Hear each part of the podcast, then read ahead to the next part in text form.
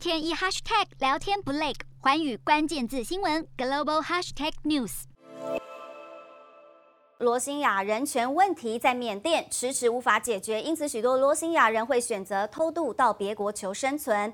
缅甸海军在二十九号就扣押了一艘载有两百二十八名罗兴亚人的船只，并拘留船上所有的人员。而对于这项消息，缅甸军政府证实确有此事，但却拒绝透露任何的细节。好，居住在缅甸边境的罗兴亚人被官方认为是来自南亚的非法移民族群，因此不承认。他们缅甸公民的身份，再加上罗兴亚人大多信奉佛教，与回教徒众多的缅甸存在宗教矛盾，使得政府对罗兴亚人的种族迫害时有所闻。而罗兴亚人为了逃离迫害，更是衍生出许多难民与人权的问题，引发各国关切。